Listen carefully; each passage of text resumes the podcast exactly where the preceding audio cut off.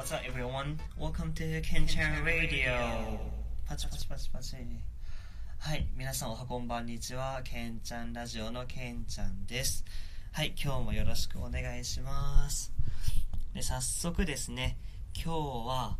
最近の、まあ、東京について話してみたいと思っています。もう最近はですね、もう本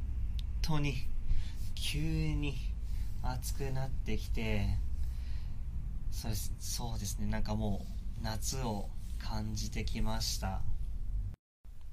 まあね、それは置いといて、今の東京の様子なんですけど、やっぱりコロナですね、コロナのニュースで最近はもう本当に大変な状況です。今のトータルの日本の感染者数、コロナに、まあ、そのかかった人の数が1万4839人で、その中で東京、東京だけでも4654人が、まあ、この今まででね、感染したっていう人数になっています。多分皆さんね、こういう数字とかなんか数とか聞いたら、ちょっとね、難しいなって思う人もいると思うんで、ブログの方で見ていただければ、まあ、その正確なね、数字とか、まあ、本当に何人だったのかなってわかると思います。だからブログの方もぜひチェックしてみてください。で、で、このコロナの影響を受けて、4月の7日に緊急事態宣言っていうのが出されました。で、緊急事態宣言というのは、ただの宣言ですので、特に法律とかもないです。だから遊びに行っても大丈夫だし、お店も行っても大丈夫です。本当は、まあ、行かない方がいいんですけど、行ってもそういう法律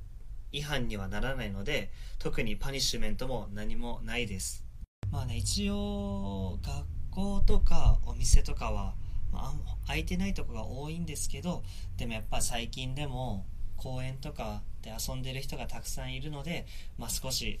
ね、意味があるのかなって私、まあ、ケンちゃんは心配になっています。でその緊急事態宣言は本当は5月の7日までだったんですけど昨日延長が決まりました。で延長が決まって5月の31日5月の末までこれ同じ表現なのでぜひ覚えてください。5月の末まで延長が決まりました。いやもう本当に一日でも早く元の生活になんか戻れるといいなって思います。あちなみに最近東京ではこのステイホームって英語で、まあ、家にいてくださいって意味なんですけど、ステイホームっていう言葉がすごい流行っていて、なんか、とりあえず友達とかとこう話してて、今日遊ぶ？って聞かれたら、ノーノーって、もうステイホームだよってみんな言いますね。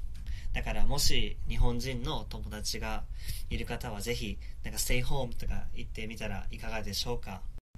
今日は難しかった言葉が多かったと思うので、もし理解するのが難しかったとか思ったら、ブログの方をぜひチェックしてみてください。